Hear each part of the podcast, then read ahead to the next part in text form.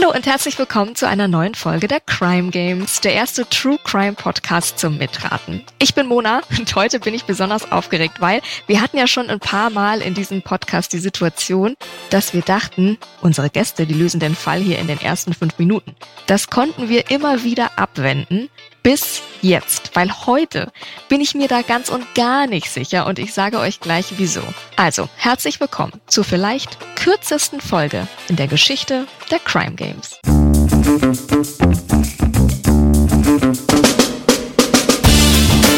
Herzlich willkommen zu den Crime Games, der ersten True Crime Show zum Mitraten. Ich bin Mona und begrüße in diesem Podcast immer zwei Gäste aus dem Crime-Universum. Naja, und euch natürlich, ne? Ja, genau euch. In diesem Podcast wird nämlich nicht nur zugehört, nein, nein, hier wird richtig mitgerätselt. Zusammen mit meinen beiden Gästen versucht ihr nämlich in jeder Folge einen echten Kriminalfall zu lösen. Wie? Naja, mit viel Fantasie, Spürsinn, aber auch Spontanität und Humor und vor allem mit dem ein oder anderen Spiel. Denn mit jeder Spielrunde kommen wir der Lösung des Falls immer ein Stückchen näher. True Crime meets Spielespaß eben. Wir wollen wissen, was passiert ist, aber natürlich auch, was unseren Gästen auf dem Weg dorthin alles so durch den Kopf geht. Und am Ende der Folge erfahrt ihr dann natürlich auch, was wirklich passiert ist. Und damit ihr als Zuhörende immer fleißig miträtseln könnt, haben wir auch eine ganze Menge Hinweise für euch vorbereitet. Also äh, Notizbuch raus, Trenchcoat an und los geht's, würde ich sagen, oder? Ready to pop the question? The jewelers at BlueNile.com have got sparkle down to a science with beautiful lab-grown diamonds worthy of your most brilliant moments. Their lab-grown diamonds are independently graded and guaranteed identical to natural diamonds, and they're ready to ship to your door. Go to BlueNile.com and use promo code LISTEN to get $50 off your purchase of $500 or more. That's code LISTEN at BlueNile.com for $50 off. BlueNile.com code LISTEN. Heute ist es tatsächlich das erste Mal so, dass ich quasi ein Ermittler-Duo zu Gast habe. Ein Tech-Team, das ich schon vor diesem Podcast hier kannte und sogar zusammen ein Buch geschrieben hat, in dem es genau darum geht, was wir hier tun komplizierte, skurrile Fälle lösen. Super für mich. So, im Kopf des Bösen, der Sandmann heißt dieses Buch, vor kurzem erst erschienen und geschrieben haben es zum einen eine Spiegel- und Bild-Bestseller-Autorin, die so viele Bücher geschrieben hat. Ich habe versucht, sie zu zählen, habe dann aber aufgegeben. Sie hat außerdem so viele Ideen für Geschichten, die sind zu viel für nur einen Kopf und deswegen hat sie gleich zwei Pseudonyme. Als Karen Benedikt schreibt sie historische Romane. Eileen Caster ist ihr jüngstes Pseudonym und darunter schreibt sie historische Romane auch für den internationalen Büchermarkt. Außerdem hat sie ihren eigenen Verlag gegründet und in echt heißt sie Petra Mattfeld. Herzlich willkommen. Hallo Mona, schön, dass ich dabei sein darf. Vielen Dank. Ich freue mich sehr gerne. Und Teil zwei dieses Tag-Teams ist ein Tausendsasser des True Crime. Kriminalist hat da als Leiter einer Mordkommission mehr als 1000 Fälle bearbeitet, in denen Menschen eines unnatürlichen Todes starben. Er ist Fallanalytiker oder Profiler, wie wir jetzt sagen, also speziell ausgebildet, um schwierige Fälle oder sogar sogenannte Cold Cases zu lösen. Er ist Berater für Funk und Fernsehen, auch für den Tatort unter anderem und er hat über seine Arbeit auch zahlreiche Bücher als Autor geschrieben, eben auch unter anderem sein neuestes Im Kopf des Bösen, Der Sandmann zusammen mit Petra Mattfeld. Herzlich willkommen, Axel Petermann. Hallo. Ja, ich freue mich dabei zu sein. Juhu. Ich freue mich auch noch. Mal gucken, wie das gleich wird, wenn ihr mir gleich den Fall hier wahrscheinlich um die Ohren haut. Ich bin gespannt, ob ihr einen neuen Rekord aufstellt. Wir starten mit unserer Story-Prämisse. Wir befinden uns im Jahr 1984 in Pasadena, einer mittelgroßen Stadt in Kalifornien. Im Baumarkt einer Shoppingplaza bricht ein riesiges Feuer aus. Der Laden wird von den vernichtenden Flammen komplett zerstört. Und bei diesem tragischen Vorfall sterben tatsächlich vier Menschen, darunter ein zweijähriges Kind und seine Großmutter. Zunächst geht man von einem Unfall aus. Aber wir wären ja nicht hier, wenn da nicht noch mehr dahinter stecken würde. Und das zu lösen, ist heute eure gemeinsame Aufgabe in diesem Podcast. Deswegen steigen wir mal ein in die Beweisaufnahme mit Kapitel 1. Feuersprung. Die Ursache dieses verheerenden Feuers wird zunächst in der Elektrik vermutet, ein Unfall also. Doch einer der Anwesenden äußert einen anderen Verdacht, und zwar Brandstiftung. So, die erste Frage an euch. Wer ist der Mann und weshalb weiß der so gut Bescheid? Diese Frage beantwortet ihr mit unserem ersten Spiel Two Truths and One Lie, also zwei Wahrheiten, eine Lüge. Ihr bekommt drei Behauptungen von mir, zwei wahr, eine falsch und ihr sagt mir, welche die wahren sind. Also, wer ist der Mann, der den Verdacht der Brandstiftung äußert und warum weiß der so gut Bescheid? Behauptung 1. Er ist ein Feuerwehrmann vor Ort, der auch Teil des Ermittlungsteams ist. Behauptung 2. Der Brandschutzbeauftragte des Baumarkts, der die Brandrisiken des Ladens natürlich genau kennt. Oder Behauptung 3. Der Brandstifter selbst. Drei Behauptungen, zwei sind wahr. Welche? Petra, hast du schon eine Idee? Zwei sind wahr. Mhm. Dann sage ich, dass das der Feuerwehrmann vor Ort ist und dass der eben letztendlich sogar auch der Brandstifter ist. Also die zwei sind wahr. Warum? Weil es für mich unlogisch erscheint, dass der Ermittler, das wäre mir zu offensichtlich, sagen wir es mal so. Aber man hat ja schon öfter mal davon gehört, dass Feuerwehrmänner Feuer legen, um dann also den großen Retter zu geben und dass dann zum Beispiel, was weiß ich, es ist noch eine Familie im Haus, das Feuer wird vom Feuerwehrmann so gelegt, dass er der große Held sein kann, dass er in der Lage ist, genau in diesen Raum zu stürmen, die Familie zu retten, rauszukommen und zu sagen, ja, Freunde, ich kann es. Deswegen. Aber es ist nur ins Okay. Blaue jetzt erstmal. Axel, gehst du da mit? Hast du auch schon eine Idee? Also ich würde mitgehen. Das waren auch so meine spontanen Gedanken. Der Feuerwehrmann, der belobigt werden möchte, weil er eben halt das Feuer nicht nur entdeckt hat, sondern vielleicht auch Menschen gerettet hat, der sich vielleicht ein wenig gelangweilt hat. Nichts passiert hier und ich muss mal ein bisschen nachhelfen, Mhm. dass dann wir wieder zum Einsatz kommen. Ist das nicht so eine Film- und Fernsehidee, die wir so dauernd sehen? Ich habe das selbst während meiner Arbeit gehabt. Da war ich nicht nur für im weitesten Sinne Mord und Totschlag zuständig, sondern in meinem Kommissariat wurden auch Brandstiftungen bearbeitet. Und da hat es tatsächlich allerdings wenige Fälle gegeben, wo jugendliche Täter bei der Freiwilligen Feuerwehr gezündelt hatten, um dann letztendlich den Brand zu entdecken. Okay, ich kann euch nicht in die Irre führen. Das ist natürlich richtig. 100 Punkte für euch. Ich Ha. löse auf. Ihr schlagt euch gut. ich Ach, hab's Axel, geahnt. Dave Myers, so nennen wir ihn zumindest hier in unserer Runde, ist ein Feuerwehrmann und Brandermittler. Er ist Teil des Teams, das diese Brandursache ermitteln soll. Und die Kollegen sind natürlich beeindruckt, weil tatsächlich stellt sich später heraus, dass der Brand absichtlich gelegt wurde. Der Brandherd begann bei den Polyurethanprodukten, also sowas wie Klebstoffe, Lacke. Und die fangen natürlich sehr schnell Feuer und damit gibt es dann einen sogenannten Flashover, der ausgelöst wird. Also ein Feuersprung, bei dem sich ein Brand dann schlagartig auf den gesamten Raum ausbreitet. Und der wahre Grund, warum Myers weiß, dass es sich um Brandstiftung handelt, ist eben nicht seine überlegene Intuition oder Erfahrung, sondern die Tatsache, dass er selbst den Brand verursacht hat. Wie das rausgekommen ist, dass er den Brand selbst gelegt hat, darum kümmern wir uns mal in den nächsten Kapiteln. Erstmal kümmern wir uns um euch. Axel, du hast es schon gesagt, das ist dir selbst auch schon mal untergekommen. Was ist es für ein Typ, der eigentlich Feuerwehrmann ist? Ja, also eigentlich Leute ja retten soll, Feuer verhindern soll, dann aber absichtlich selber einen Brand legt, um ihn dann wieder zu löschen und der Held zu sein. Wenn du jetzt mal ein Profil erstellen müsstest, wenn das ein echter Fall jetzt für uns wäre, was ist das für ein Typ? Also häufig Menschen, die doch eher alleine für sich waren, aber trotzdem die Gemeinschaft suchten, die einen Drang hatten, eine Bedeutung zu haben, die Anerkennung haben wollten, vielleicht auch ein wenig so in die Richtung gehen, wie die Täter, die in den Kliniken doch Notfallsituationen hervorrufen, um dann Patienten, die sie vorher mit welchen Medikamenten dann eben halt auch ruhig gestellt hatten oder am Rande des Todes gebracht hatten, dann zu reanimieren. Also Menschen, die doch ja Anerkennung brauchen, die ihnen aber sonst fehlt. Mhm. Und das kommt wirklich öfter vor. Ich habe immer erst gedacht, das ist viel zu in den Serien, naja, die übertreiben, aber das gibt's wirklich.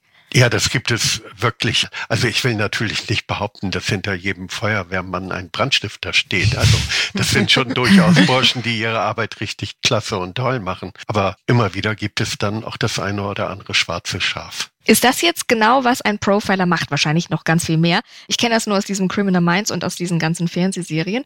Kann man sich das so vorstellen? Du kriegst den Fall und dann machst du so ein Profil oder nimm uns doch mal mit. Ich würde diesen Fall bekommen. In der Regel sind es Tötungsdelikte, Mordfälle, die nicht geklärt werden konnten. Versuche dann neue Ansätze zu finden, indem ich mir genauer anschaue, was ist denn da im Einzelnen passiert? Also welche Entscheidung hat ein Täter getroffen, vor, während oder nach der Tat? Und ich versuche dann einen chronologischen Abriss des Geschehens zu erstellen. Ich möchte wissen, was war wann. Und letztendlich, wenn die Rekonstruktion gelungen sein sollte, dann sollte man auch die Frage beantworten können, wer so etwas getan hat. Jetzt mhm. wieder auf den Brandstifter zurückzukommen. Es werden natürlich verschiedene Versionen gebildet. Also zum einen, es war tatsächlich ein technischer Versagen, ein technischer Fehler.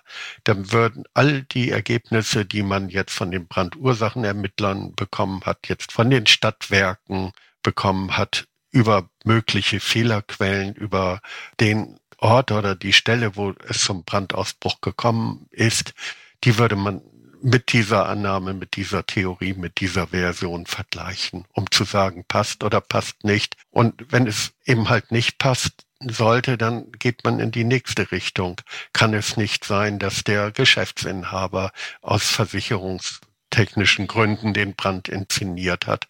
Und irgendwann käme man vielleicht auch darauf zu sagen, ein Fremder. Da gab es Streit mit dem Ladeninhaber und dann natürlich auch, das ist immer ganz, ganz wichtig, auch abzuklären, wer ist denn eigentlich die Person, die ein Verbrechen ja bemerkt hat. Wie waren die Umstände, die dazu geführt haben? Warum ist der überhaupt da gewesen? Warum war der in dem Moment so, so präsent, dass er die richtigen Maßnahmen treffen konnte. Also wirklich jedes kleine Detail. Was würdest du sagen, ist der große Unterschied zu einer normalen Polizeiarbeit, was ein Profiler leisten kann? Also letztendlich will, ich sag jetzt mal, die, die Sonderkommission, die Mordkommission, die möchten Verbrechen aufklären, die arbeiten auf der Spur, das kennen wir aus dem Sonntag-Tatort. es wird ein Ermordeter aufgefunden und die Ermittler fahren dorthin, schauen sich alles genau an, die Spurensucher ebenfalls, nehmen ganz viel mit an möglichen Beweisen. Es wird alles analysiert. Verdächtige werden überprüft. Irgendwann entwickelt sich so eine Leitspur, die in eine bestimmte Richtung geht, einen bestimmten Verdächtigen betrifft. Und dann gibt es Vernehmung und mhm ja, wenn es gut läuft, wird er ein Geständnis ablegen, wenn das gewesen ist. Also man arbeitet auf der Spur und als Fallanalytiker geht es um die Spur hinter der Spur. Klingt jetzt ein bisschen doof, aber soll nur bedeuten, dass die Intention, die Absichten, die Gefühle, die Fantasien eines Täters, die zum Verbrechen geführt haben, beleuchtet werden. Und das zeigt er uns mit seinem ganz speziellen Verhalten am Tatort, mhm. wie er mit dem Verstorbenen umgeht, ob er über das Töten hinaus noch Dinge an dieser Person verübt, die ihm wichtig waren. Mhm. Viel Gewalt, Wut, Hass kommen da zum Beispiel zum Ausdruck manchmal, das findest du auch bei uns jetzt im Buch, im Kopf des Bösen, des Sandmann, etwas Bereuendes, versuchen die Tat doch in gewisser Weise rückzunehmen. Und das sind eben halt Verhaltensweisen, auf die ich als Fallanalytiker achte. Wahnsinn, super, super spannend. Wir machen da gleich weiter, bleiben aber erstmal bei eurem Buch und da wollen wir natürlich wissen, Petra. Jetzt bist du ja sonst bei meistens historischen Romanen gelandet. Wie ist es zu dieser Zusammenarbeit gekommen? Ach, naja, also zu der Zusammenarbeit gekommen ist gut. Axel und ich haben uns das ganz fest vorgenommen und zwar für den minimalen Zeitraum von gut zehn Jahren. Dann haben wir es mal so überlegt, wann wir das eigentlich zuerst mal gesagt hatten. Also wir haben tatsächlich 2012 oder 2013 schon mal Bilder sogar machen lassen, weil wir da schon diesen Gedanken hatten, ach Mensch, irgendwann wollen wir beide mal zusammen ein Buch schreiben. Wow. Zu dem Zeitpunkt hatte Axel schon was veröffentlicht, ich hatte was veröffentlicht veröffentlicht. Ja, und dann haben wir beide so unsere Projekte jeder für sich gemacht und dann haben wir im letzten Jahr gesagt, also wenn wir es jetzt nicht machen, dann machen wir es gar nicht mehr. Also haben wir es wow. gemacht. und auf diesen Fall des Sandmanns, was ist ja tatsächlich True Crime Spannung, also es ist eben, dass wir diesen wahren Fall genommen haben und denen was eigenes gegeben haben und den eben in diesen Spannungsroman verpackt haben. Also auf den Fall bin ich durch die Recherche zu einem anderen Roman aufmerksam geworden, eben weil ich viel im Historischen recherchiere und habe das dann Axel gesagt, wie ich das fand und wir haben uns so drüber unterhalten und so kam das dann eigentlich, dass wir gesagt haben, ja, unser erstes gemeinsames Buch, das wird dieser Sandmann-Fall sein. Schön. Wahnsinn. Jetzt sagst du erstes gemeinsames Buch. Gibt's dann dann noch Ja. mehr Ideen? Ach, also Ideen, Ideen haben wir für ich weiß nicht wie viele, aber auf jeden Fall wird tatsächlich im nächsten Jahr bereits der zweite im Kopf des Bösen erscheinen, auch wieder im Juni, wo wir uns also auch wieder einen wahren Fall nehmen, den ins Hier und Jetzt packen und dann lassen wir unsere Ermittler loslegen. Spannend. Sehr schön, wir erfahren gleich mehr über euch. Erstmal tauchen wir wieder ein in unseren Fall. In Kapitel 2 ein nagender Verdacht. Vorher fasse ich nochmal zusammen. Also, wir sind 1984, Pasadena, California. Dieser Baumarkt in dieser Shopping Plaza, wo dieses Riesenfeuer ausgebrochen ist. Zunächst hat man gesagt, das ist ein Unfall. Einer der Feuerwehrmänner äußert aber den Verdacht, nee, das ist Brandstiftung und es stellt sich raus, er hat recht, denn er hat den Brand selbst gelegt. Dieser Brand ist nun aber kein Einzelfall. Kalifornien wird in den kommenden Jahren von vielen Bränden heimgesucht und neben einer steigenden Anzahl an Buschbränden kommt es dann 1987 in Bakersfield und Umgebung zu einer Reihe sehr verdächtiger Brandfälle. Der ermittelnde Captain Casey vom Bakersfield Fire Department, der hat bald den Verdacht, der Täter, der ist in den eigenen Reihen zu suchen. Eure Frage für dieses Kapitel, warum? Also was findet der Brandermittler über die verschiedenen Brände heraus? Und diese Frage beantwortet ihr mir, indem ihr selbst Feuerwehrmann und Feuerwehrfrau spielen dürft und die Brände rekonstruiert. Ja, ja. Das ist Oh je. ihr seid hier in verschiedenen Oha. Rollen. es geht ab ins Spiel Rekonstruktion.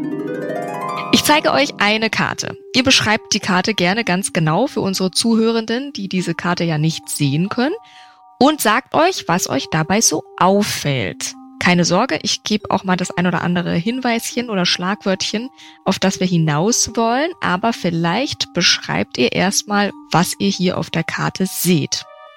Magst du anfangen, Axel? Wir sehen die Westküste, Kalifornien, oben im Norden San Jose und darunter sehen wir drei Brennpunkte, sage ich mal. Mhm. Also sehr konzentriert die Taten und ein viertes Mal ein Kreuz, das ich jetzt im Moment noch nicht näher bewerten kann. Kein Problem, kein Wirst du mir vermutlich weiterhelfen. Ja. Dann ins Landesinnere, also Richtung Osten, da gibt es einen Ort, der heißt Frespo. Da finde ich ein zweites Kreuz. Und wenn ich davon, von diesem Ort Frespo südlich gehe, dann erreiche ich irgendwann Bakerfield. Da gibt es wieder eine Ansammlung von drei Bränden. Und weiter südlich Los Angeles und Pasadena mit zwei Bränden, würde ich mal sagen. Ja, sehr gut. Jetzt hast du das schon angesprochen, diese, wir sagen es mal, Brandmuster. Fällt euch da was auf? Du hast es eigentlich schon gesagt, Axel. Ja, es ist eine Ansammlung von mehreren Taten, also von mehreren Bränden, die örtlich doch relativ dicht zusammenliegen.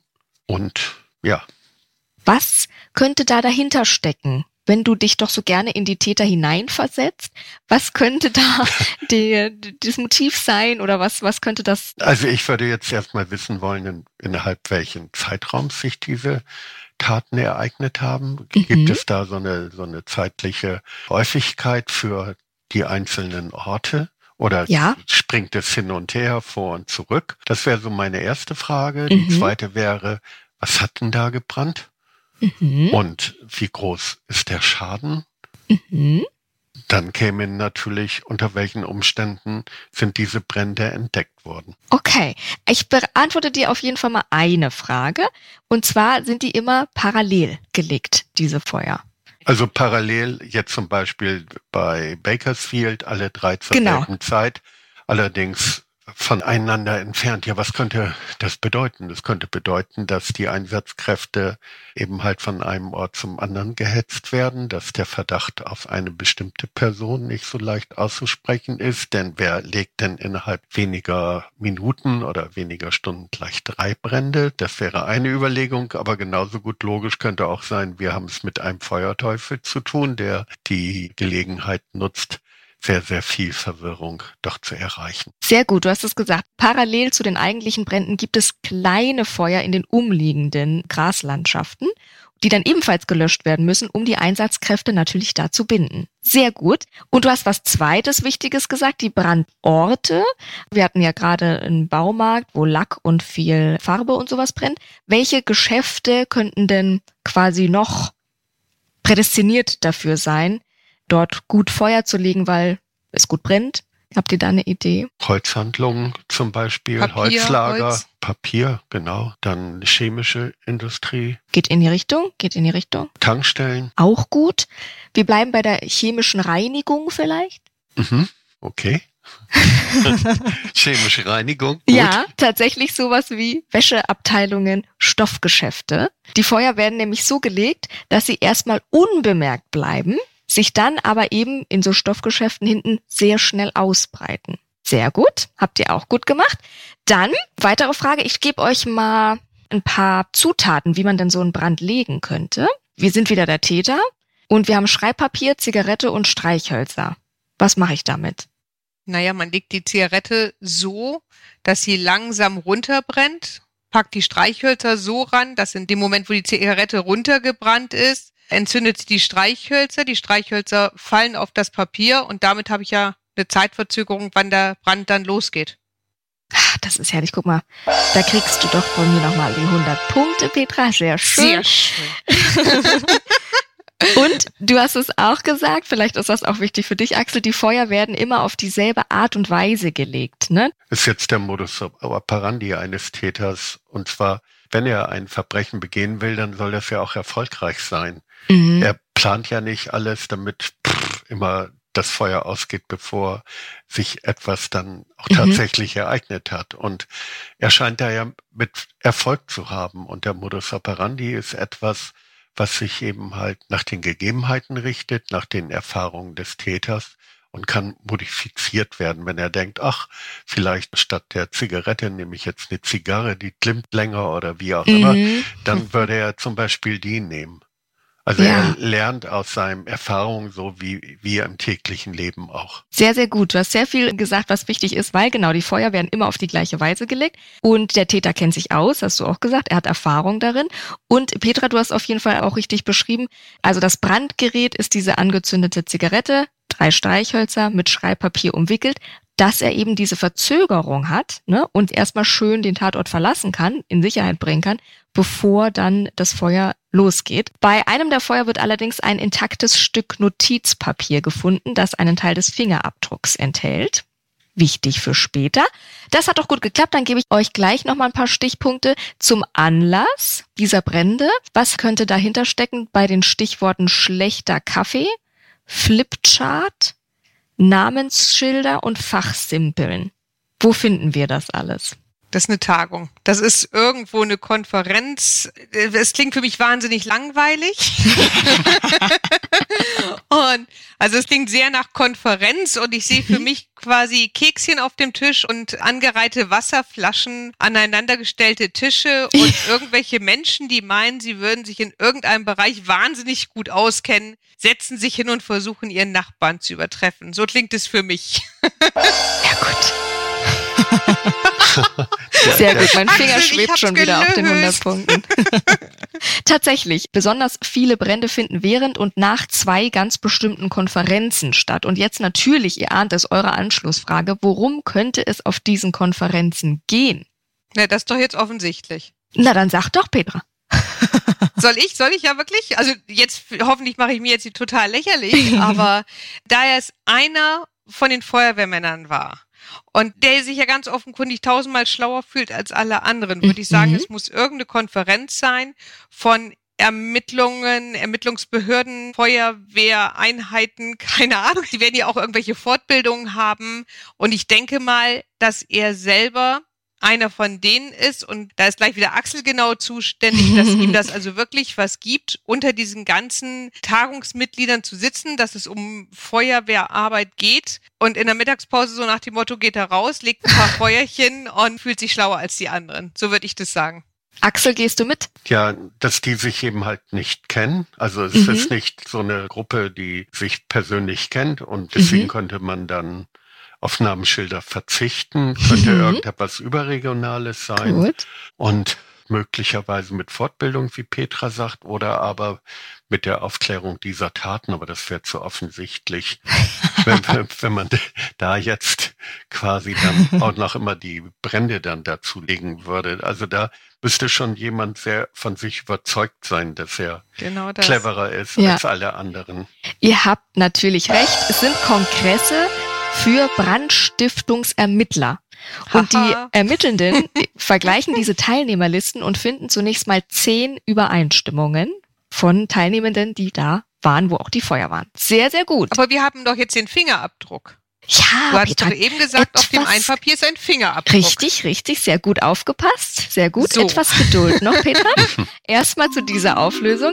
Also im Jahr 1987 finden in der Stadt Fresno eine Tagung für Ermittler von Brandstiftungen statt. Während und auch nach dem Kongress werden im zwei Stunden entfernten Bakersfield, das hatten wir alles auf der Karte, mehrere verdächtige Brände gelegt, die immer wieder diesem gleichen Muster folgen. Bevorzugt Stoffläden oder Bettwäscheabteilungen von Geschäften, die nach kurzer Zeit dann komplett in Flammen stehen.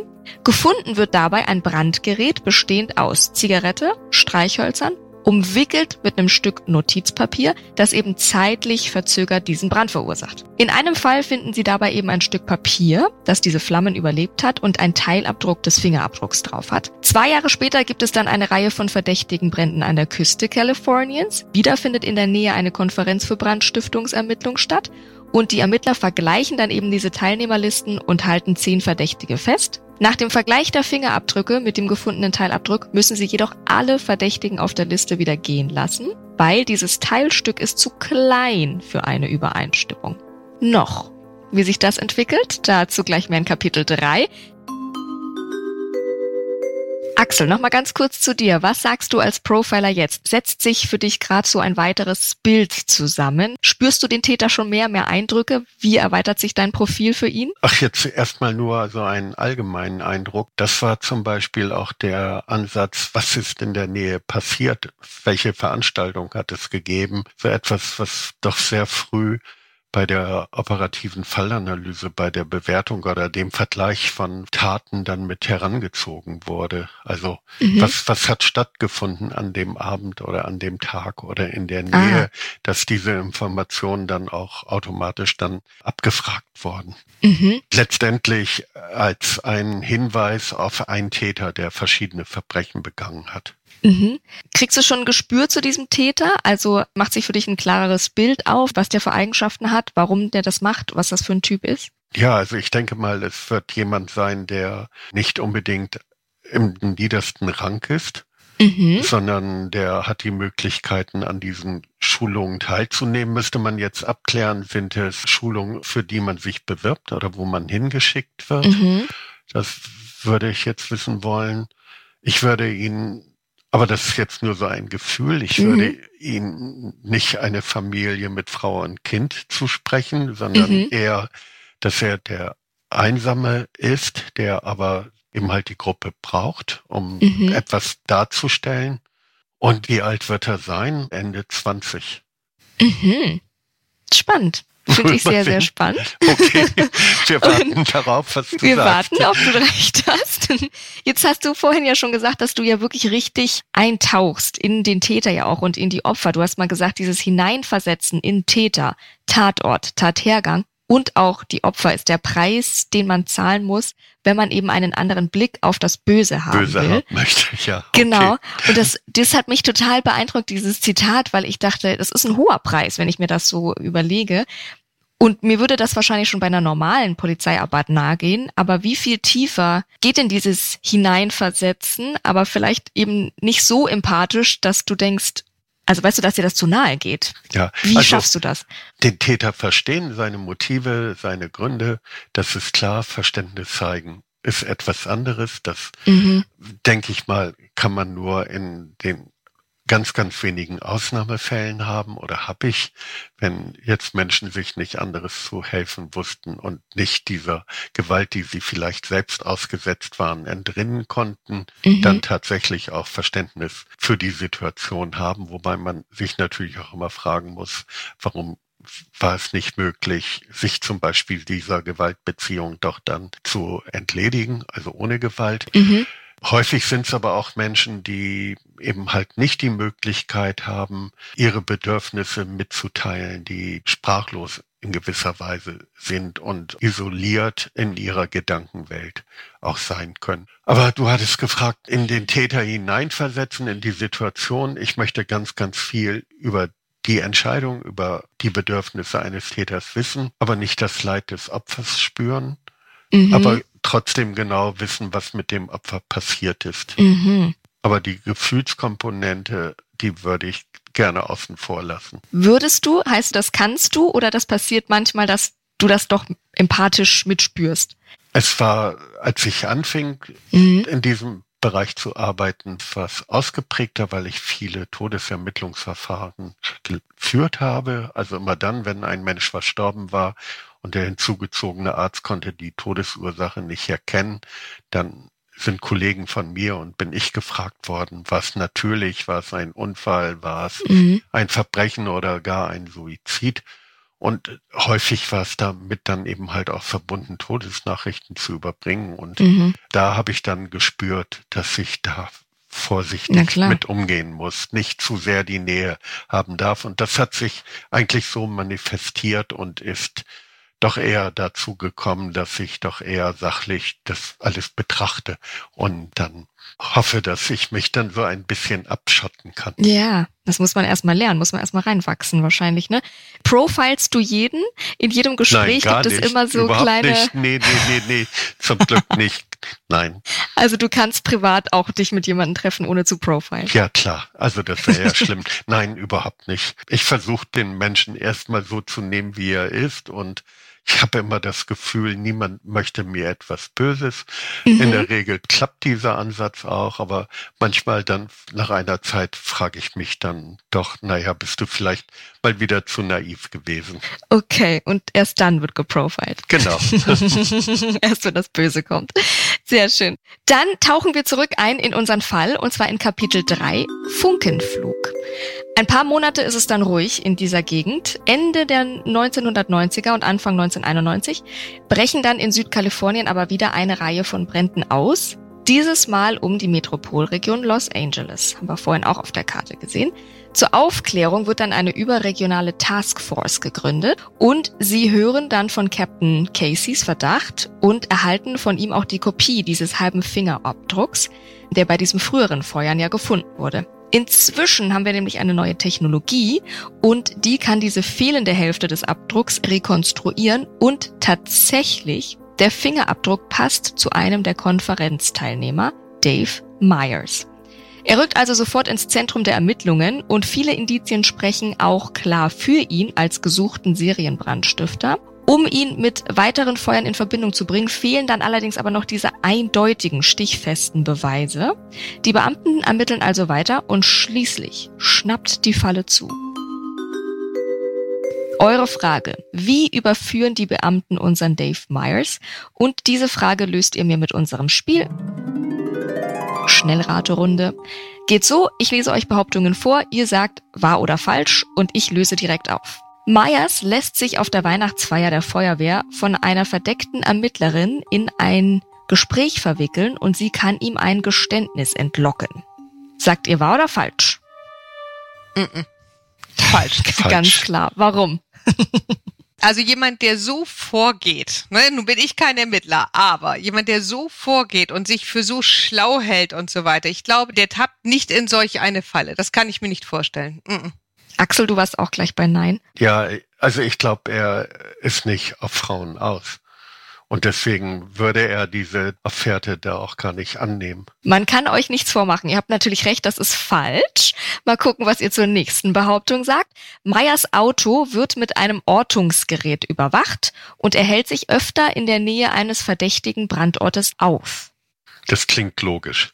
Hm, könnte ich mir auch gut vorstellen. Wenn die schon diesen Fingerabdruck so weit wiederhergestellt haben und wenn alles Mhm. andere eben auch stimmt, dass der immer bei den Konferenzen dabei war, dass die Orte eben auch alle übereinstimmen, könnte ich mir das gut vorstellen. Aber du sagst 1991? Ende 90, Anfang 91. Doch, dann gab's diese Technik ja schon da, ne? Also, weil das wäre jetzt eben so erstmal so, wann gab's denn diese Technik? Muss ich jetzt eben überlegen, aber das könnte ich mir gut vorstellen. Das ja. ist ein ganz einfacher Sender, der eingebaut wird. Ach so, siehste. Ja, dann, Siehste. wenn das so ist, dann war es das. So.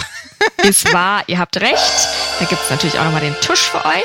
Nächste Behauptung. Meyers verrät sich, weil er bei einem Einsatz den Brandherd in kürzester Zeit genau bestimmen kann, und zwar ohne Kenntnisse über den Brand zu haben. Wahr oder falsch? Verrät er sich dadurch? Nee, glaube ich nicht. Das erste Mal, dass wir unterschiedlicher Meinung sind. Wirklich, oder?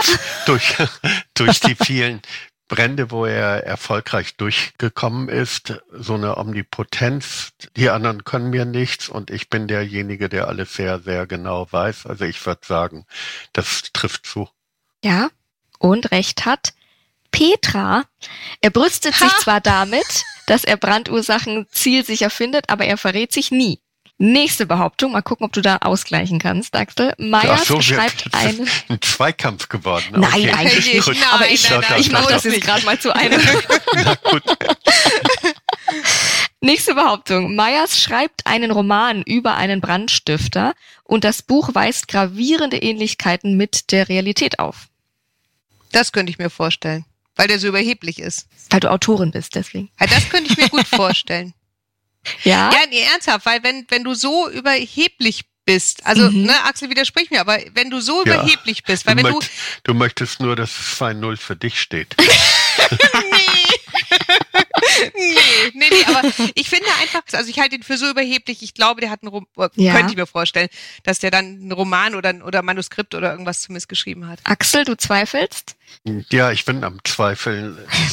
Roman würde mir zu weit gehen. Notizen, ja. Okay. Also ich sag mal, es ist ein, ein Punkt auf jeden Fall trotzdem für beide. Tatsächlich finden die ein Manuskript in seinem Haus, Siehst du? das echte Fälle detailgetreu beschreibt. Sehr gut. Ich löse noch mal ganz kurz auf, bevor ich den kompletten Fall noch mal aufdrösele.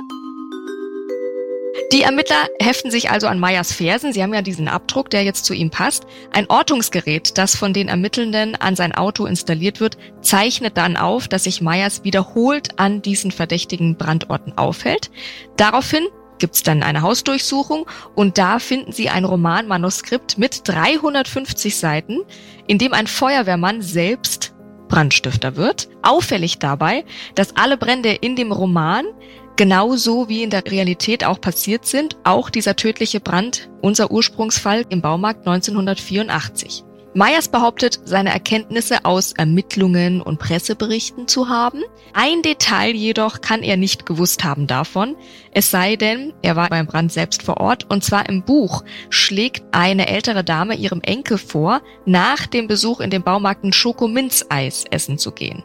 Und tatsächlich war es so, dass in der Realität Ada Deer mit ihrem Enkel eben genau ein solches Eis essen wollte und beide schaffen es dann nicht lebend aus diesem brennenden Baumarkt und das konnte der Mann wiederum bestätigen und das konnte er einfach nicht wissen und deswegen war dann klar, er ist also auch der Täter und die Ermittler kommen aber auch zu diesem Schluss, dass Meyers vor Ort gewesen sein muss.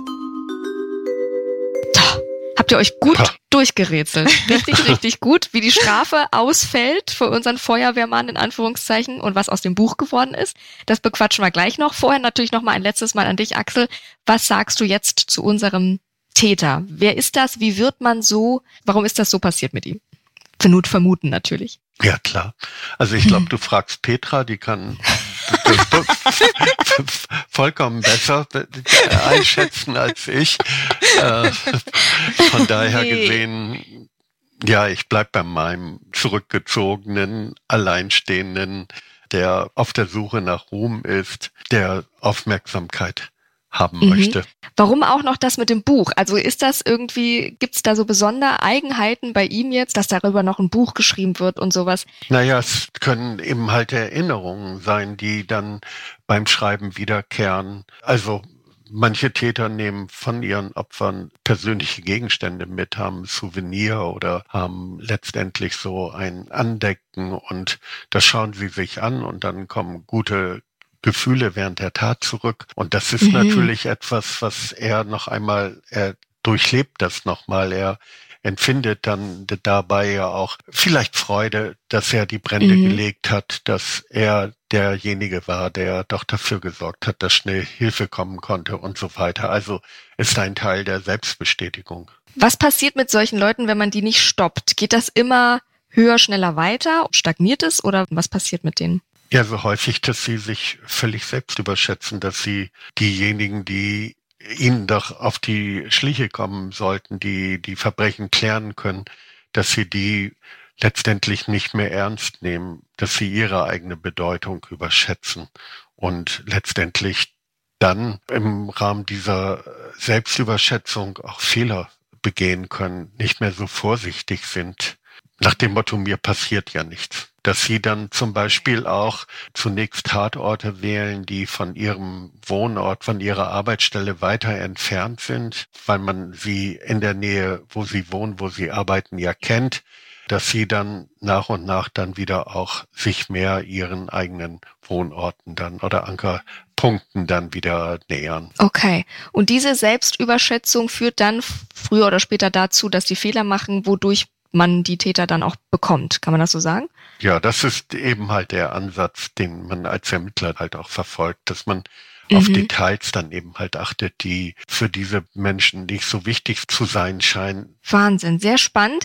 Petra, du bist also ja nicht nur Autorin und Profilerin offensichtlich als Hobby, sondern auch noch Verlegerin und hast deinen eigenen Verlag gegründet und da ja auch so ein bisschen Mentorin für Autoren und Autorinnen bei dir.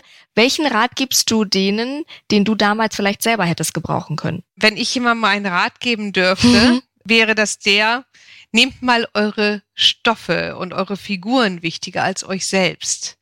Denn, also ich habe das immer mal so ein bisschen damit verglichen, ich fühle mich so ein bisschen wie jemand, der hinter der Bühne steht oder am Bühnenrand steht und meine Figuren, das sind die auf der Bühne und ich beobachte, was die machen und was die tun und wie die sich verhalten und bin begeistert davon. Mhm. Und ich weiß, dass ich das geschrieben habe, ja, aber das geht dabei nicht um mich, sondern dass die ihr Ding machen und ich weiß, ich habe das auf den Weg gebracht, dass die sich so verhalten, wie sie sich verhalten.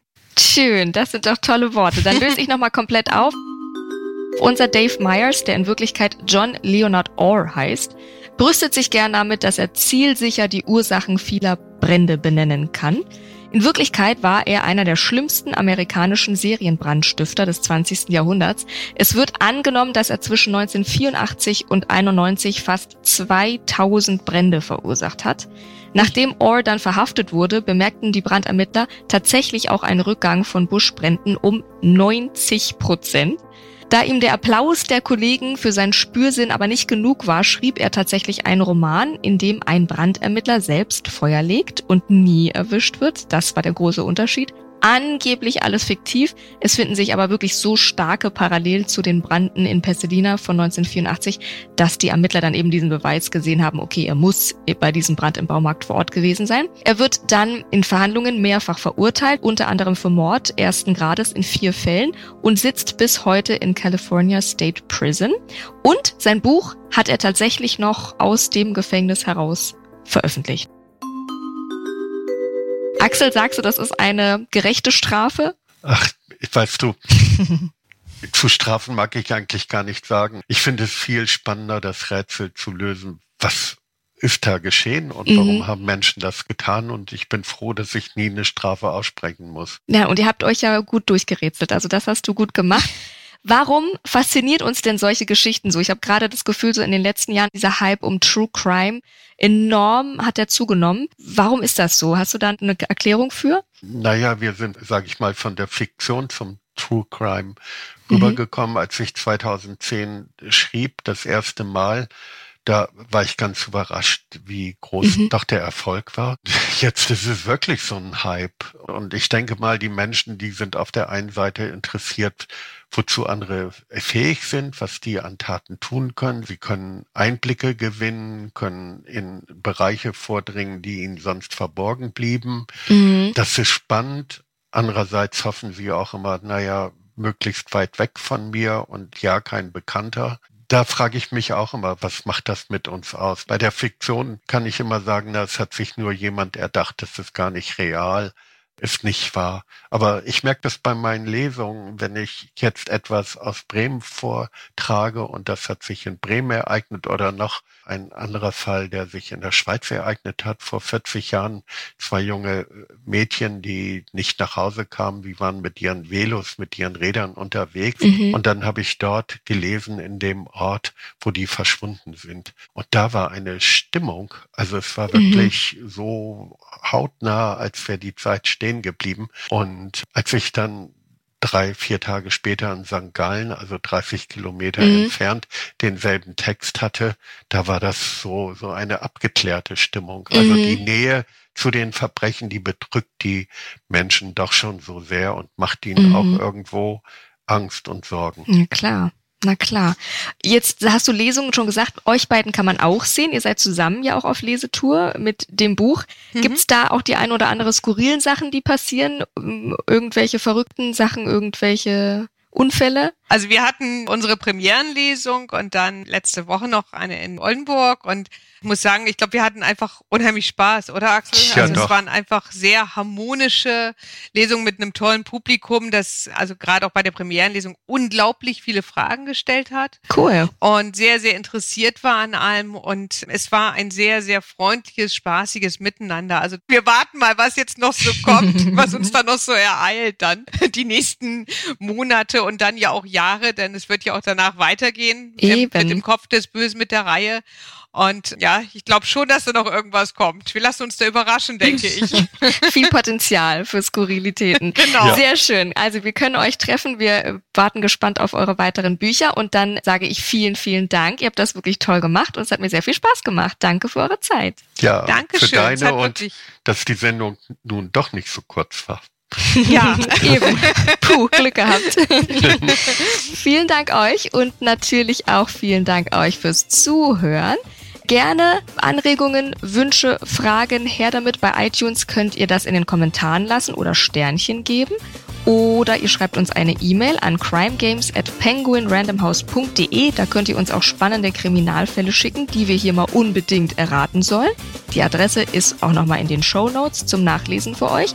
Und ansonsten freue ich mich, wenn ihr uns abonniert und gerne teilt auf Social Media oder einfach weiter sagt, dass es diesen Podcast gibt. Da freuen wir uns sehr. Und wenn ihr diesem Podcast folgt, dann werdet ihr auch benachrichtigt, sobald eine neue Folge online kommt.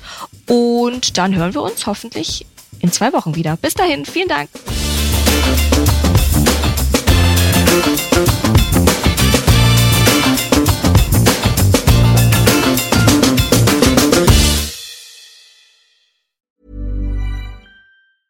This Mother's Day, treat mom to healthy, glowing skin with Osea's limited edition skincare sets. Osea has been making clean, seaweed infused products for nearly 30 years. Their advanced eye care duo brightens and firms skin around your eyes while the Golden Glow Body Trio nourishes and smooths skin all over. Go to OSEAMalibu.com and use code MOM for 10% off your first order site wide.